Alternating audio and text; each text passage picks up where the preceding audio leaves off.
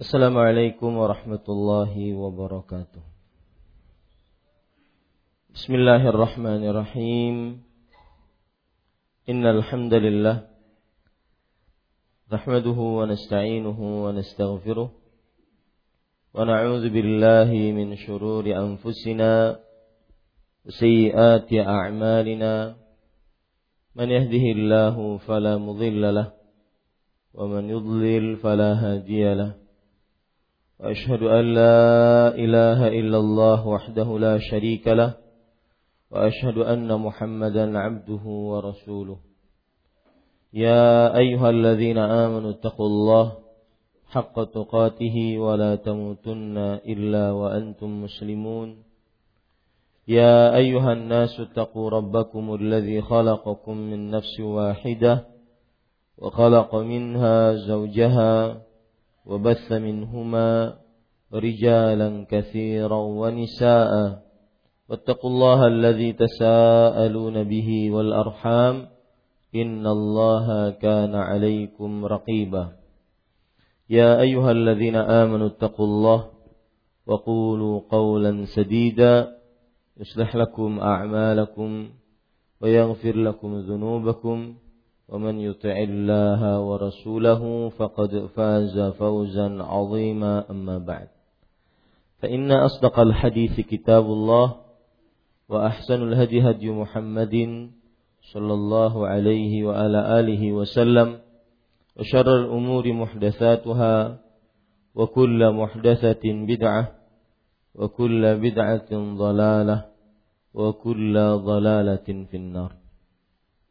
Alhamdulillah kita bersyukur pada Allah Subhanahu wa taala pada hari ini Rabu pagi setelah sholat subuh 23 Safar 1438 Hijriah kita kembali duduk bersama mengkaji ayat-ayat suci Al-Quran dan hadis-hadis Rasul Sallallahu Alaihi Wasallam di dalam masjid ini, Masjid Imam Syafi'i di kota Banjarmasin, Kalimantan Selatan.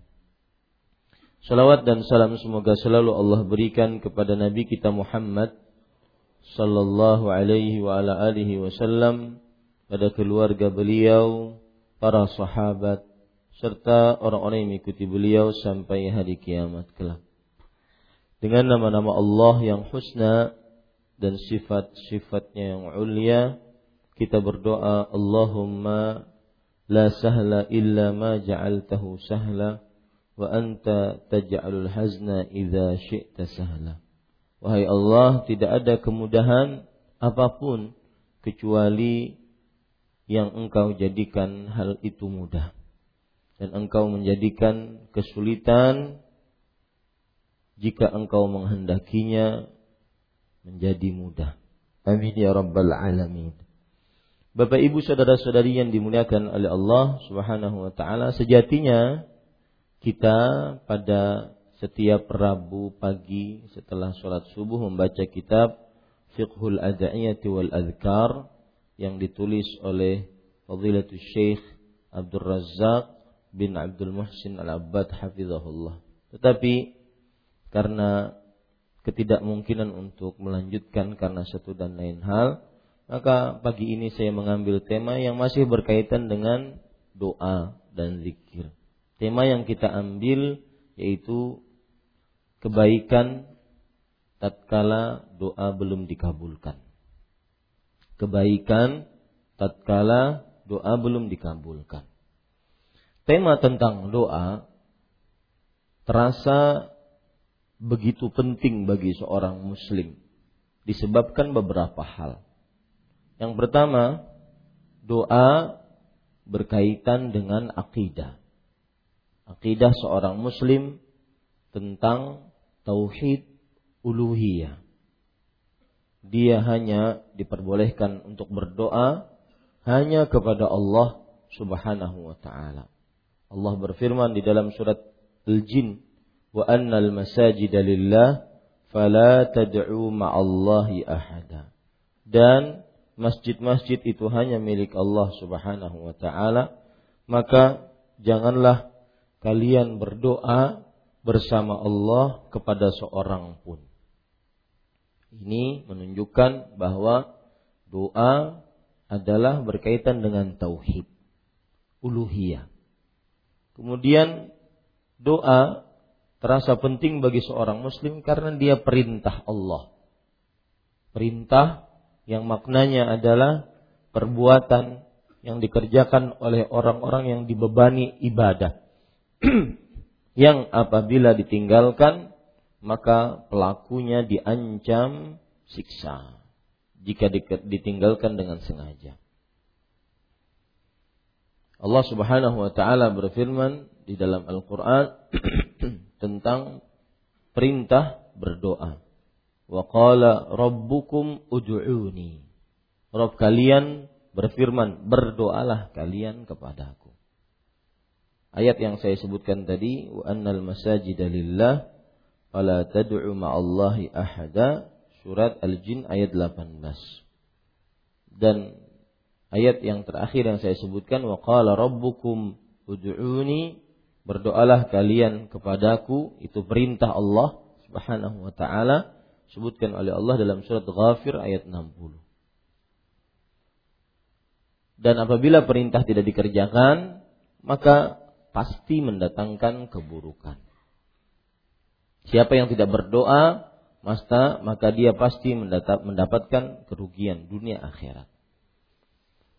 Kemudian pentingnya perihal doa ini adalah bahwa kita sebagai manusia yang lemah sebagaimana firman Allah wa khuliqal insanu dha'ifa manusia diciptakan oleh Allah Subhanahu wa taala dalam keadaan lemah dalam surah An-Nisa ayat 28 maka sangat memerlukan Allah Subhanahu wa taala. Sangat memerlukan Allah.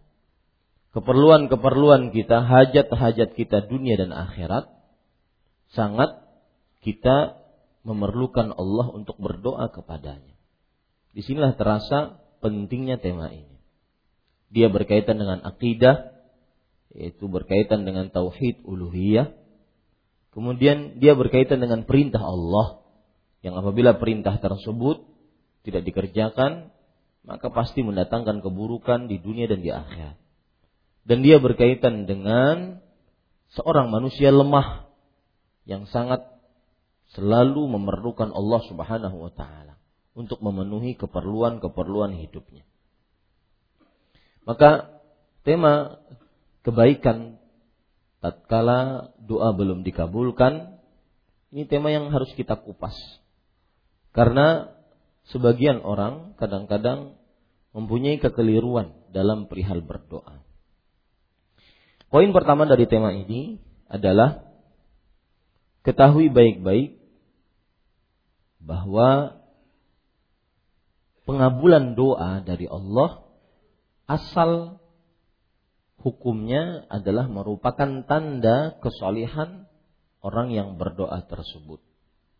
Saya ulangi, pengabulan doa dari Allah asal hukumnya merupakan tanda kesolihan orang yang berdoa tersebut. Jadi kalau ada seorang hamba Allah berdoa dikabulkan.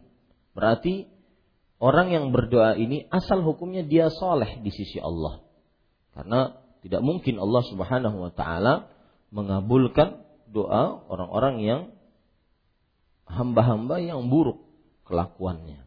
Ini asal hukumnya seperti ini. Tetapi terkadang pengabulan doa bukan tanda kesalehan. Tetapi bahkan malah tanda istidraj. Penguluran waktu dari Allah Subhanahu wa taala. Agar orang tersebut nanti wafat dalam keadaan su'ul khatimah. Coba perhatikan dalam surat Maryam ayat 77 sampai 80. Afara'aita allazi kafara bi ayatina wa qala la'utayanna malan wa walada. Attala'a al-ghaiba am ittakhadha 'inda ar-rahmani ahda. Kalla sanaktubu ma yaqul wa namuddu lahu min al-'adzabi madda wa narithuhu ma yaqulu wa ya'tina farda. Artinya, apakah kamu tidak memperhatikan orang-orang yang kufur terhadap ayat-ayat kami. Wa qala la utayanna malan wa walada. Dan Allah berfirman, aku akan benar-benar berikan kepada mereka harta dan anak. Nah, ini menunjukkan bahwasanya orang-orang yang kafir terkadang doanya dikabulkan oleh Allah Subhanahu wa taala. Diberikan harta, diberikan anak dengan kekafirannya. Bukan sebagai tanda kesolihan dia tetapi sebagai tanda apa? Istidraj. Penguluran waktu dari Allah Subhanahu wa taala. Bahwa Allah Subhanahu wa taala memberikan harta, memberikan nikmat, nikmat sesuai dengan keinginan dia. Padahal itu adalah bentuk Allah Subhanahu wa taala menginginkan dia mati dalam keadaan su'ul khatimah. Perhatikan hadis kalau tidak salah riwayat Imam Ibn Hibban atau riwayat Imam Ahmad. Idza ra'aita Allah yu'til 'abda 'ala ma yuhib wa huwa muqimun 'ala ma'asihi min ad-dunya fa'lam annahu istidraj. Jika engkau melihat Allah Subhanahu wa taala memberikan kepada seorang hamba nikmat-nikmat yang dia senangi di dunia dalam keadaan dia bermaksiat maka ketahuilah itu adalah istidraj semakin maksiat semakin diberi nikmat. Itu istidraj. Kemudian Rasulullah Shallallahu alaihi wasallam membaca ayat yu'tuna ma ataw wa qulubuhum wajilah. Kemudian Rasul Shallallahu alaihi wasallam membaca ayat hatta idza farihu bima utu akhadnahum baghtah fa idzahum mublisun. Sampai jika mereka senang dengan pemberian, pemberian, pemberian. Dalam keadaan mereka bermaksiat. Terus maksiat terus diberi nikmat. Maksiat diberi nikmat. Enggak sholat tambah dapat gaji. Enggak sholat tambah dapat promosi. Enggak sholat dinaikkan pangkat dan semisalnya. Ya, Farihu bima utu. Akhadnahum baghtah. Maka tatkala itu kami ambil cabut nyawa mereka tiba-tiba. Di sini sebagian ulama mengatakan dicabutnya nyawa tiba-tiba itu bisa menjadi tanda suul khatimah. Lagi jalan mati. Ya betul, lagi makan untuk mati. Subhanallah. Ya, ini para ikhwah. Hendak untuk tasidin. Ini para ikhwan yang dirahmati oleh Allah Subhanahu wa taala. Nah, pengabulan doa oleh Allah terhadap makhluk-makhluk yang buruk, yang tidak soleh dari mulai semenjak dahulu sudah. Seperti misalkan Allah mengabulkan doanya iblis. Iblis dikabulkan doanya. Dalam surat Al-Hijr ayat 36 sampai 38. Allah Subhanahu wa taala berfirman, "Qala rabbi anzirni ila yaumi yub'atsun." Qala fa innaka minal munzarin. Iblis berkata, "Wahai Rabbku, ulurkan waktuku sampai kepada hari dibangkitkan." Ulurkan waktuku sampai kepada hari dibangkitkan. Qala fa innaka minal. Kata Allah Subhanahu wa taala, engkau diberikan waktu sampai hari dibangkitkan. Nah, Bapak Ibu saudara-saudari yang dimuliakan oleh Allah, ketika Allah mengabulkan doa ini bukan berarti Allah menyatakan iblis adalah hamba yang saleh. Coba perhatikan perkataan Imam Ibn Qayyim mengomentari ayat ini di dalam kitab beliau Syifaul Alil. فقوله عز وجل أجاب إبليس سؤاله وأنظره إلى يوم القيامة ليس ذلك إكراما إبليس Allah Subhanahu wa taala ketika mengabulkan doa iblis dan memberikan umur sampai hari dibangkitkan bukan termasuk memuliakan iblis. Bal ihanatun lahu. Bahkan yang ada itu adalah perendahan penghinaan untuk iblis. Liyazdada isman fata'zuma aqibatuhu. Fata'dhumu aqibatuhu uqubatuhu. Agar dosanya iblis nambah. Sehingga siksanya tambah berat. Loh kalau seandainya iblis tidak sujud kemudian dikeluarkan dari dari surga, kemudian di dilaknat Allah sampai hari kiamat, kemudian mendapatkan gelar ar-rajim yang terkutuk sampai hari kiamat. Itu kurang kurang siksa. Itu saja siksa, tetapi kurang siksanya. Nah, ketika diberikan umur panjang, kemudian doanya dikabulkan, dia merasa sombong, dia tambah malah menyimpang dari jalan Allah dan benar adanya. Iblis malah menyimpang dari jalan Allah, bukan malah bertobat. Makanya kalau seandainya ada manusia-manusia yang dapat keburukan di dunia, kemudian dia tambah maksiat, ini ada titisan iblis dalam dirinya. Ya. Iblis itu sesudah diingatkan, kamu salah nih. Kamu aturan keluar dari surga, kemudian dilaknat sampai hari kiamat, kemudian mendapatkan gelar ar-rajim yang tidak ada makhluk mendapatkan gelar itu, Semestinya dia bertobat, betul nggak? Seperti Nabi Nabi Adam bertobat. Ya, dia enggak. Malah dia tambah parah. Qala bima aghwaytani la aqudanna lahum siratakal mustaqim. Sebagaimana engkau ya Allah menyimpangkan aku dari jalan yang mulai yang lurus, aku akan hadang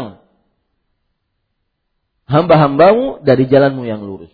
ثم لآتينهم من بين أيديهم ومن خلفهم وعن أيمانهم وعن شمائلهم ولا تجد أكثرهم شاكرين Kemudian aku hadang mereka dari depan, dari belakang, dari kanan, dari kiri. Dan engkau ya Allah tidak akan mendapati kebanyakan mereka orang-orang yang bersyukur. Lihat, bukannya malah bertaubat. Makanya Imam Ibnu Qayyim Al-Jauziyah rahimahullah mengatakan dikabulkannya doa iblis bukan ber, berarti iblis orang saleh. Tetapi agar hikmahnya bertambah siksanya di akhirat. Wa yatadha'afu syaqa'uhu wa 'adzabuh. Maka nanti siksanya akan berlipat-lipat di akhirat. Idhafatan ila dzalika fa inna Allah 'azza wa jalla ja'alahu muhikkan yatamayyazu bihil khabitha minal tayyib. Di samping itu Allah Subhanahu wa taala menjadikan iblis dengan adanya iblis akhirnya terbedakan manusia antara yang khabith, yang buruk dengan tayyib, yang baik. Ya, adanya iblis itu fungsinya. Makanya saya katakan kebaikan tatkala doa belum dikabulkan. Pasti ada hikmahnya nanti kita akan sebutkan insyaallah taala.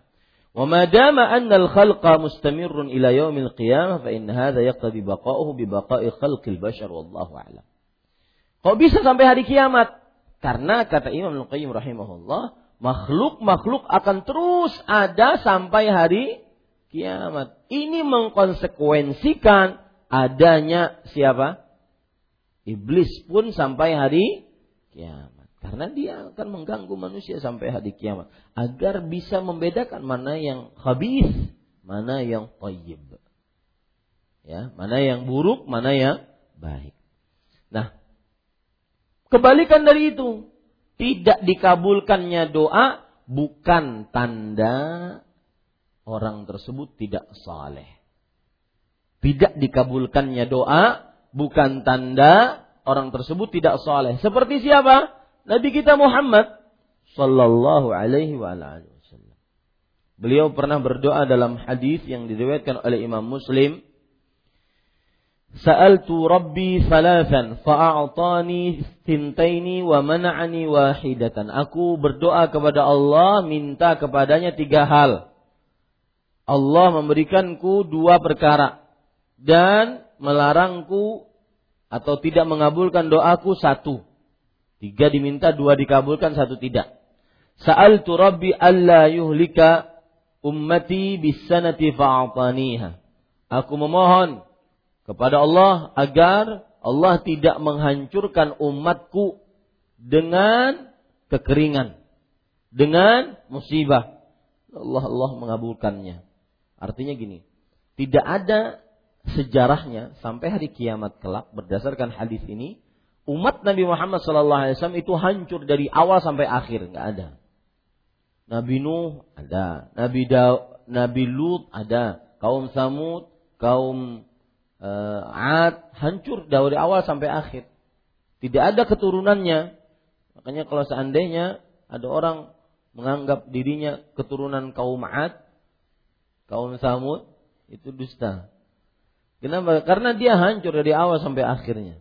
Generasinya tidak ada lagi sisanya. Maka Wasa'altuhu alla yuhlika ummati bil gharq fa'ataniha. Dan aku memohon kepada Allah Subhanahu wa taala untuk agar Allah Subhanahu wa taala tidak menghancurkan umatku dengan air bah seperti Nabi Nuh.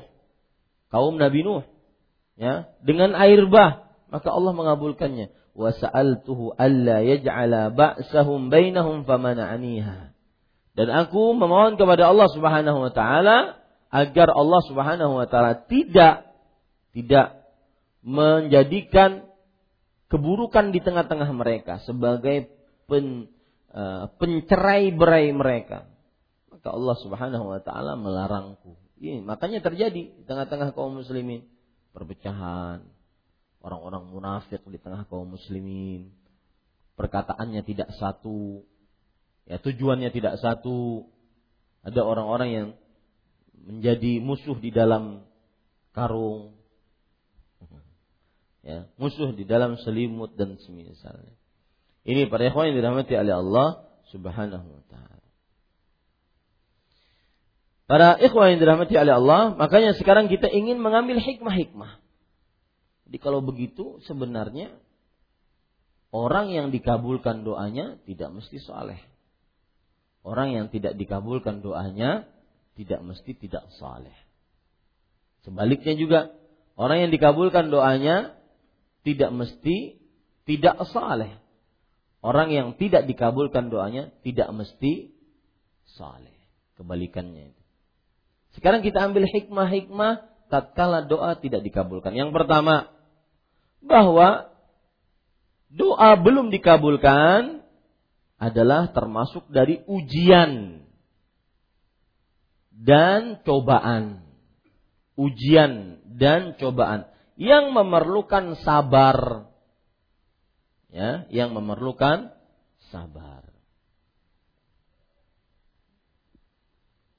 Allah berfirman dalam surat Al-Anbiya ayat 35, "Wa nabluukum bisyarri wal khair fitnatan wa ilaina turja'un." Kami ujikan kepada kalian dengan keburukan atau dengan kebaikan ya dan kalian akan dikembalikan kepada kami.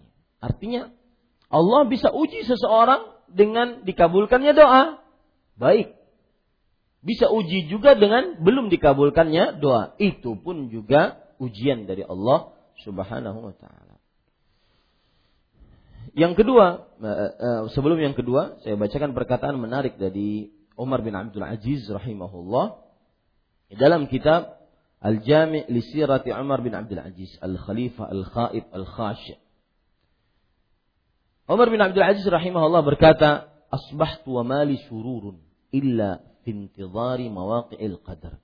In takuni sarra fa indi syukr wa in takuni dharra fa indi sabar." Aku masuk waktu pagi dan hartaku dalam keadaan penuh dengan kesenangan. Kecuali tatkala aku menunggu terjadinya takdir-takdir. Kalau seandainya harta tersebut mendatangkan kebaikan untukku, maka aku bersyukur. Tapi kalau seandainya keburukan datang kepadaku, maka aku pun bersabar. Ini hikmah ketika doa belum dikabulkan. Maksud perkataan Umar bin Abdul Aziz ini adalah setiap waktu pagi aku dan hartaku selalu ada bagiannya di, dibagikan oleh Allah Subhanahu wa taala. Kecuali tatkala ada takdir-takdir Allah. Maksudnya takdir Allah inilah yang akan berlaku pada hartaku nantinya. Entah itu hartanya menjadi kebaikan, maka akhirnya dia akan mendapatkan kesyukuran. Entah hartanya menjadi keburukan bagi dia, musibah bagi dia, ya, maka dia harus bersabar. Hikmah yang kedua. Ketika doa belum dikabulkan, hikmahnya adalah kita akhirnya meyakini semakin yakin Allah yang sang raja di raja. Allah malikul mulk tu'til mulka man tasha wa tanzi'ul mulka mimman tasha wa tu'izzu man tasha wa tudhillu man tasha biyadikal khair. Ketika doa belum dikabulkan, maka kita akhirnya bertambah kuat keyakinan bahwa hanya Allah yang mengatur, mencipta, berkuasa, mengangkat derajat, merendahkan derajat, mengambil, memberi. Ini menunjukkan akan kuasanya Allah Subhanahu wa taala. Lihat perkataan menarik oleh Ibnu Nasiruddin Ad-Dimashqi dalam kitab Bardul Akbad inda faqdil aulad Beliau mengatakan fa innahu laysa li ahadin mafarrun an amrillah wa qada'i. Tidak ada seorang pun yang bisa lari dari perkara Allah dan takdirnya. Wala mahida lahu an hukmihi nafidh wa ibtila'ih. Dan tidak ada yang bisa mengelak dari hukumnya yang telah ditentukannya. Inna lillahi mulku wa abiduh yatasarrafu fina kama yasha'uhu wa ma yuriduh. Sesungguhnya Allah memiliki kerajaannya, hamba-hambanya, Allah berkehendak untuk mengatur bagaimana saja sekehendaknya. Hikmah yang kedua, membuat tauhid rububiyah kita semakin kuat. Ya. Hikmah yang kedua, membuat tauhid rububiyah kita semakin kuat. Kemudian, para ikhwan yang dirahmati oleh Allah Subhanahu wa taala, hikmah yang ketiga yaitu membuat penghambaan diri kita kepada Allah semakin kuat membuat penghambaan diri kita kepada Allah Subhanahu wa taala semakin kuat. Kenapa? Karena ketika doa belum dikabulkan kita akhirnya tahu, oh saya makhluk. Saya ini diciptakan, saya ini diatur, saya ini lemah. Akhirnya timbul tidak sombong. Timbul tidak takabur, timbul tidak e, merasa kuat, merasa lebih, ujub. Kenapa? Karena dia makhluk. Makanya subhanallah Pak, doa orang yang paling terakhir keluar dari neraka dan otomatis paling terakhir masuk ke dalam surga. Ketika dia minta kepada Allah, ya Allah, jangan eh palingkan wajahku dari api neraka. Anggap neraka di sini, palingkan wajahku dari api neraka. Panasnya, hawanya membakar diriku. Kata Allah, kalau aku kabulkan apakah engkau berjanji tidak akan minta yang lain? Iya, aku janji. Demi Allah, dikabulkan oleh Allah. Lalu ketika dia berpaling, akhirnya dia melihat surga. Megah, indah. Maka dia minta lagi, ya Allah, dekatkan aku ke pintu surga. Enggak usah masuk, dekatkan aja. Kata Allah, bukankah engkau telah janji untuk tidak minta lagi? maka dia memakai apa? Memakai doa yang berkaitan dengan ini. Merasa dirinya makhluk. Dan Allah sangat suka itu. Ya Rabbi, la taj'alni ashqa khalq. Ya Allah, jangan jadikan aku makhlukmu.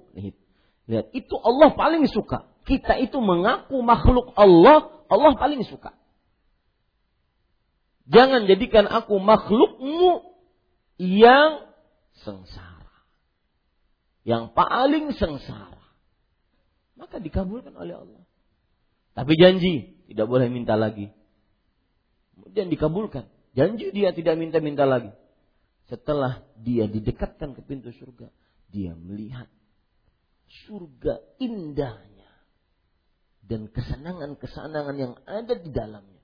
Kalau tadi dari jauh cuma kemegahannya, ini didekatkan indah. Dia melihat kesenangan-kesenangan di dalamnya. Kemudian dia berdoa, Ya Allah, masukkan aku ke dalam surga. Maka orang ini memakai kata kunci, password lagi.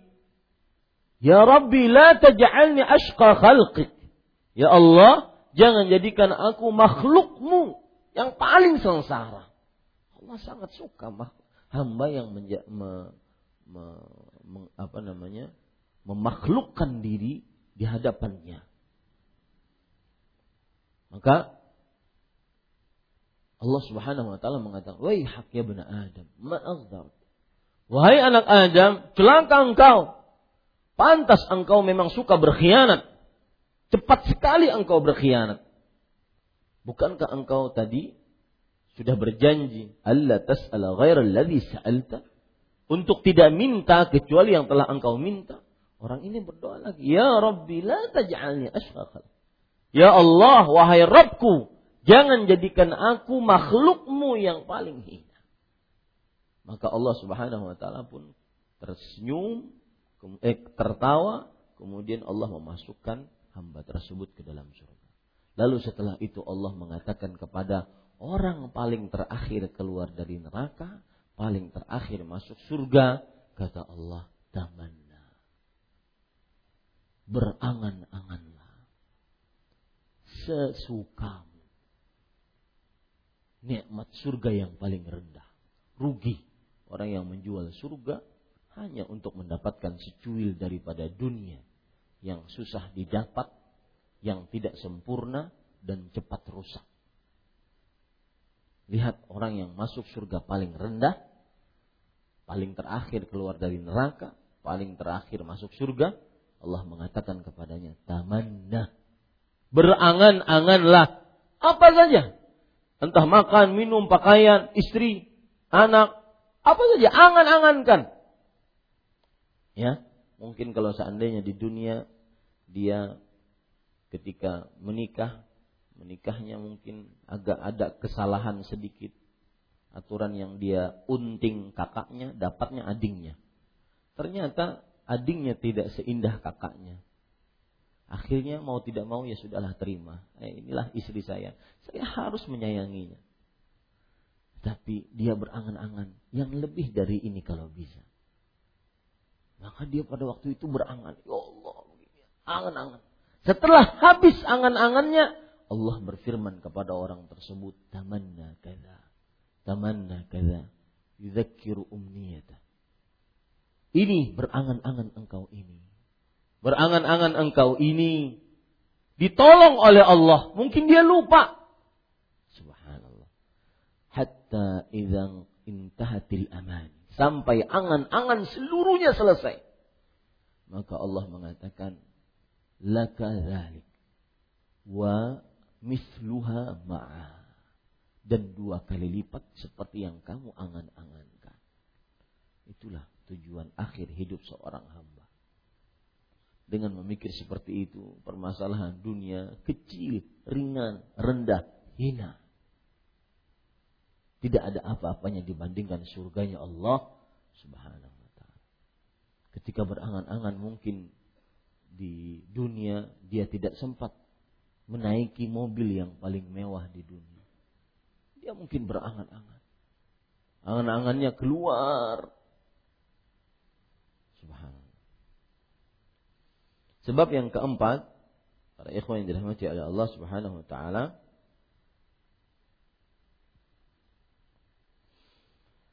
hikmah di balik eh, kebaikan tatkala doa belum dikabulkan pasti ada hikmahnya. Kebaikan tatkala doa belum dikabulkan pasti ada hikmahnya. Maksudnya Allah pasti menginginkan sesuatu. Kita harus yakini itu. Karena Allah Al-Hakim, Maha bijaksana. Kita meminta anak, meminta anak, sudah menikah 15 tahun belum dapat anak. Maka pasti ada hikmahnya. Ini para ikhwan yang dirahmati oleh Allah Subhanahu wa taala. Yang kelima, kebaikan tatkala doa belum dikabulkan. Terkadang doa dikabulkan malah menambah keburukan. Nah, ya. Terkadang doa dikabulkan malah menambah dosa. Coba perhatikan perkataan menarik disebutkan di dalam kitab Saidul Khatir waqad ruwiya an ba'dhi salaf annahu kana yas'alullah al-ghazwa fahatafa bihi hatif innaka in ghazauta usirta wa in asarta tanassarta. Artinya diriwayatkan dari para ulama salaf sebagian mereka bahwa sebagian mereka minta untuk bisa bertemu dengan musuh. Ya Allah, kami ingin berjihad. Temukan kami dengan musuh. Ternyata ada suara yang berseru. Kamu kalau berperang, kamu menjadi tawanan. Dan kalau kamu jadi tawanan, kamu bisa masuk ke dalam agama Nasrani. Ya. Ya, doanya dikabulkan agar bisa berperang. Tetapi ternyata dari pengabulan doa tersebut ada keburukan yang sangat buruk. Yaitu murtad dari Islam. Karena tidak tahan disiksa oleh orang-orang yang musyrik. Maka tidak semua doa dikabulkan itu kebaikan. Makanya kalau seandainya ada orang yang belum dikabulkan doanya, ada kebaikan padanya. Lihat perkataan Imam Al-Qayyim rahimahullah, faqadahu li al-mu'min ata'un wa in kana fi suratil mana'us. Ini menarik. Takdir Allah terhadap hambanya yang beriman adalah pemberian. Meskipun dalam bentuk pelarangan. Allah Akbar. Indah ini takdir Allah kepada hambanya yang beriman adalah pemberian. Meskipun dalam bentuk.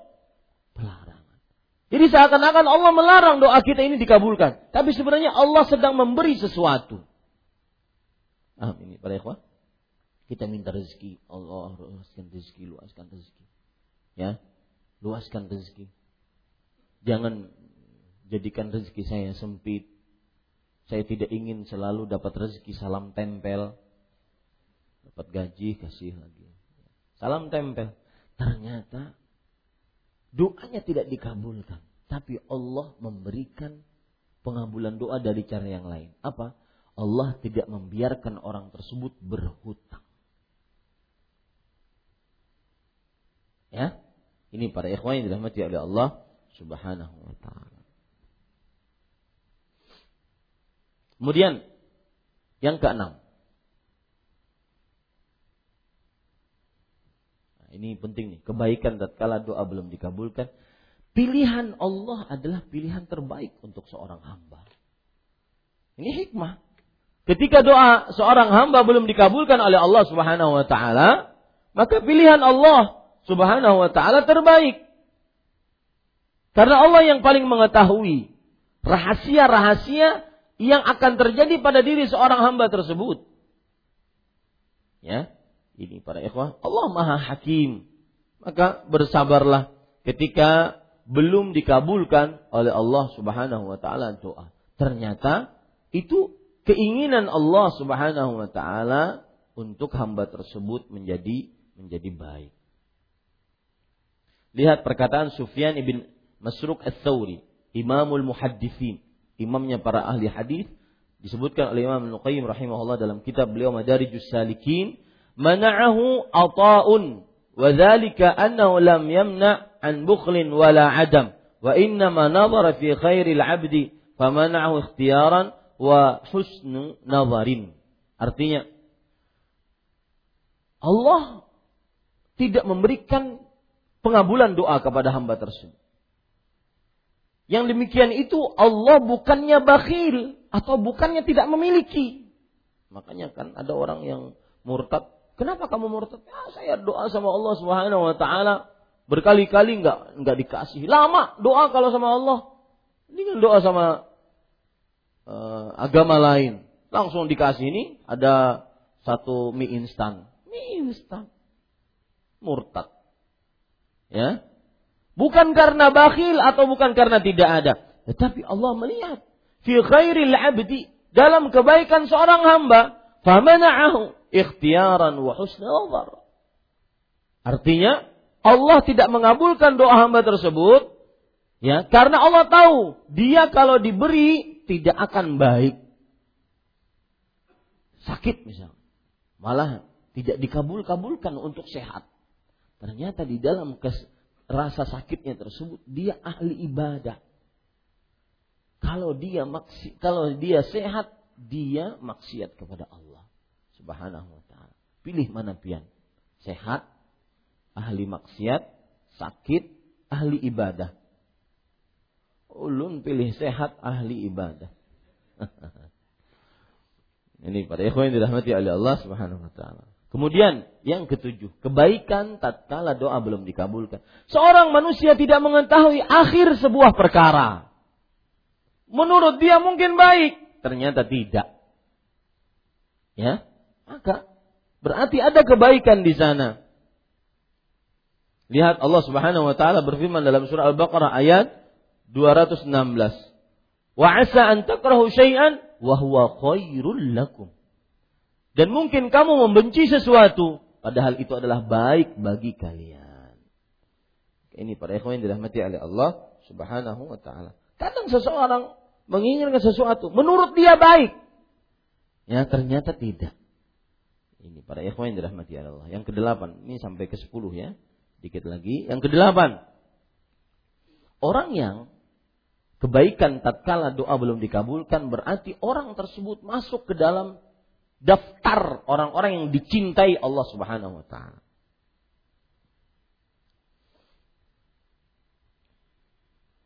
Ya, saya ulangi, orang yang berdoa dan belum dikabulkan, dia masuk daftar orang-orang yang dicintai oleh Allah Subhanahu wa taala. Sebagaimana dalam hadis riwayat Imam Tirmizi, "Inna 'idhamal jaza ma'idhamil bala." Wa inna Allah idza ahabba qauman ibtalahum faman radhiya falahu ridha wa man sakhita falahu sukht. Sesungguhnya besarnya ganjaran sesuai besarnya ujian. Dan sesungguhnya Allah jika mencintai suatu kaum, Allah akan menguji hamba tersebut. Diuji dengan belum dikabulkan berarti itu tanda cinta Allah Subhanahu wa taala.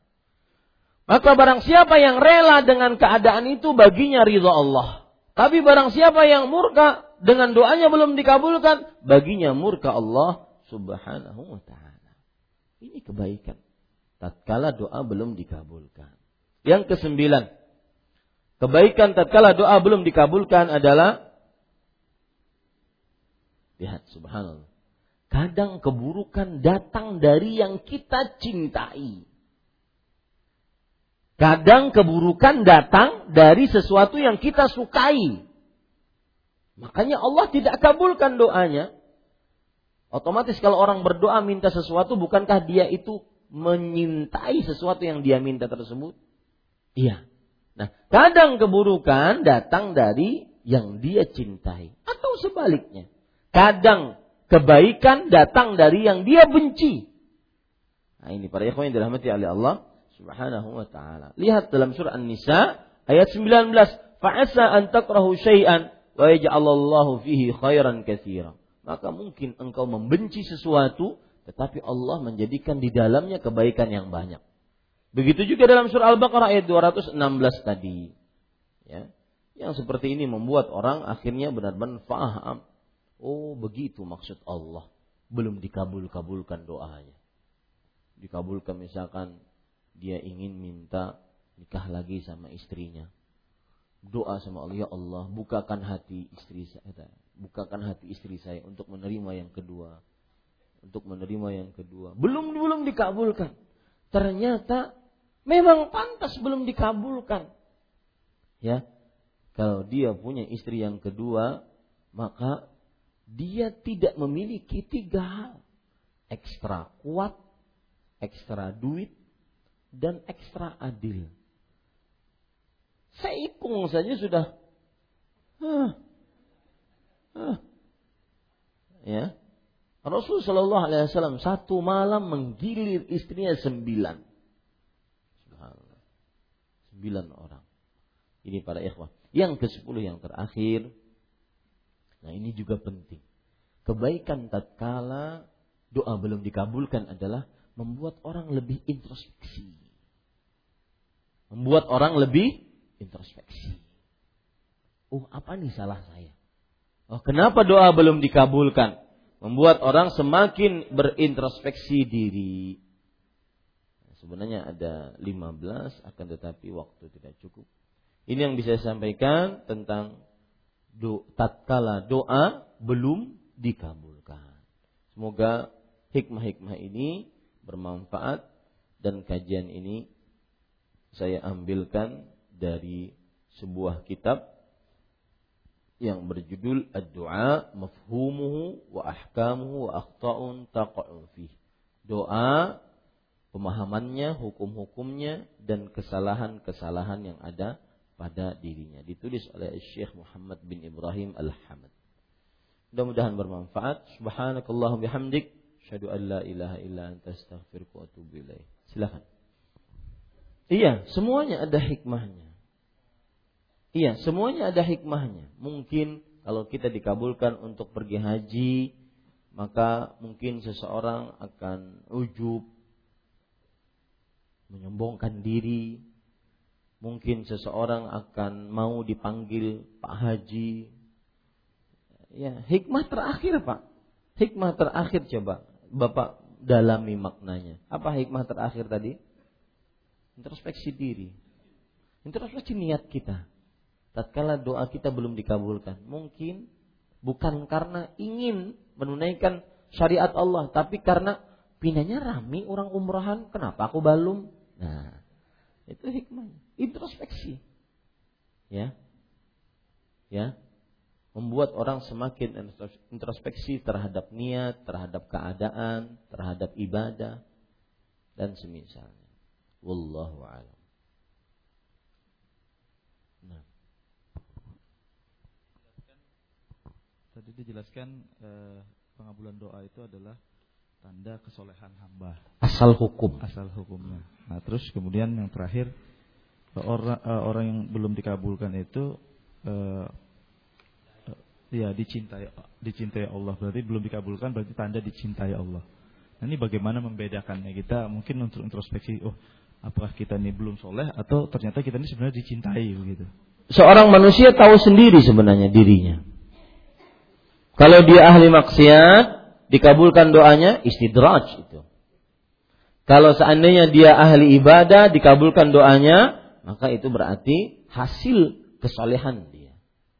Jadi menjawabnya sebenarnya kita lihat diri kita dari ujung rambut sampai ujung kaki. Lihat kewajiban-kewajiban yang Allah wajibkan. Lihat kesunahan-kesunahan yang Rasulullah SAW sunnahkan. Apakah kita dekat dengannya atau tidak? Kalau kita jauh, maka berarti itu tanda keburukan. Ya, bahkan itu bukan merupakan istidraj dari Allah. Ditakutkan seseorang nanti dalam keadaan su'ul khatimah. Wallahu alam. Nah.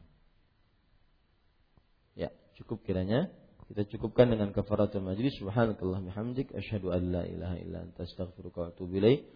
Wassalamualaikum warahmatullahi wabarakatuh.